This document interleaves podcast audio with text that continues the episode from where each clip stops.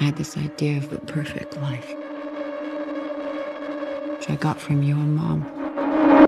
That's really all I wanted.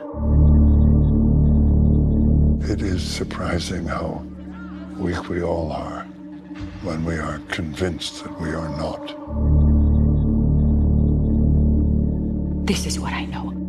I'm in a room with two detectives who are treating me like I'm a suspect.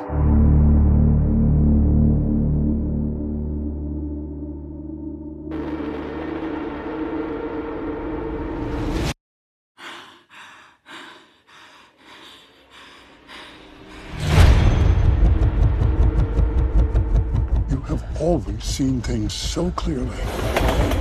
How can you not see this now? Did you think that he was capable of committing such mayhem? You need to stay away from my wife.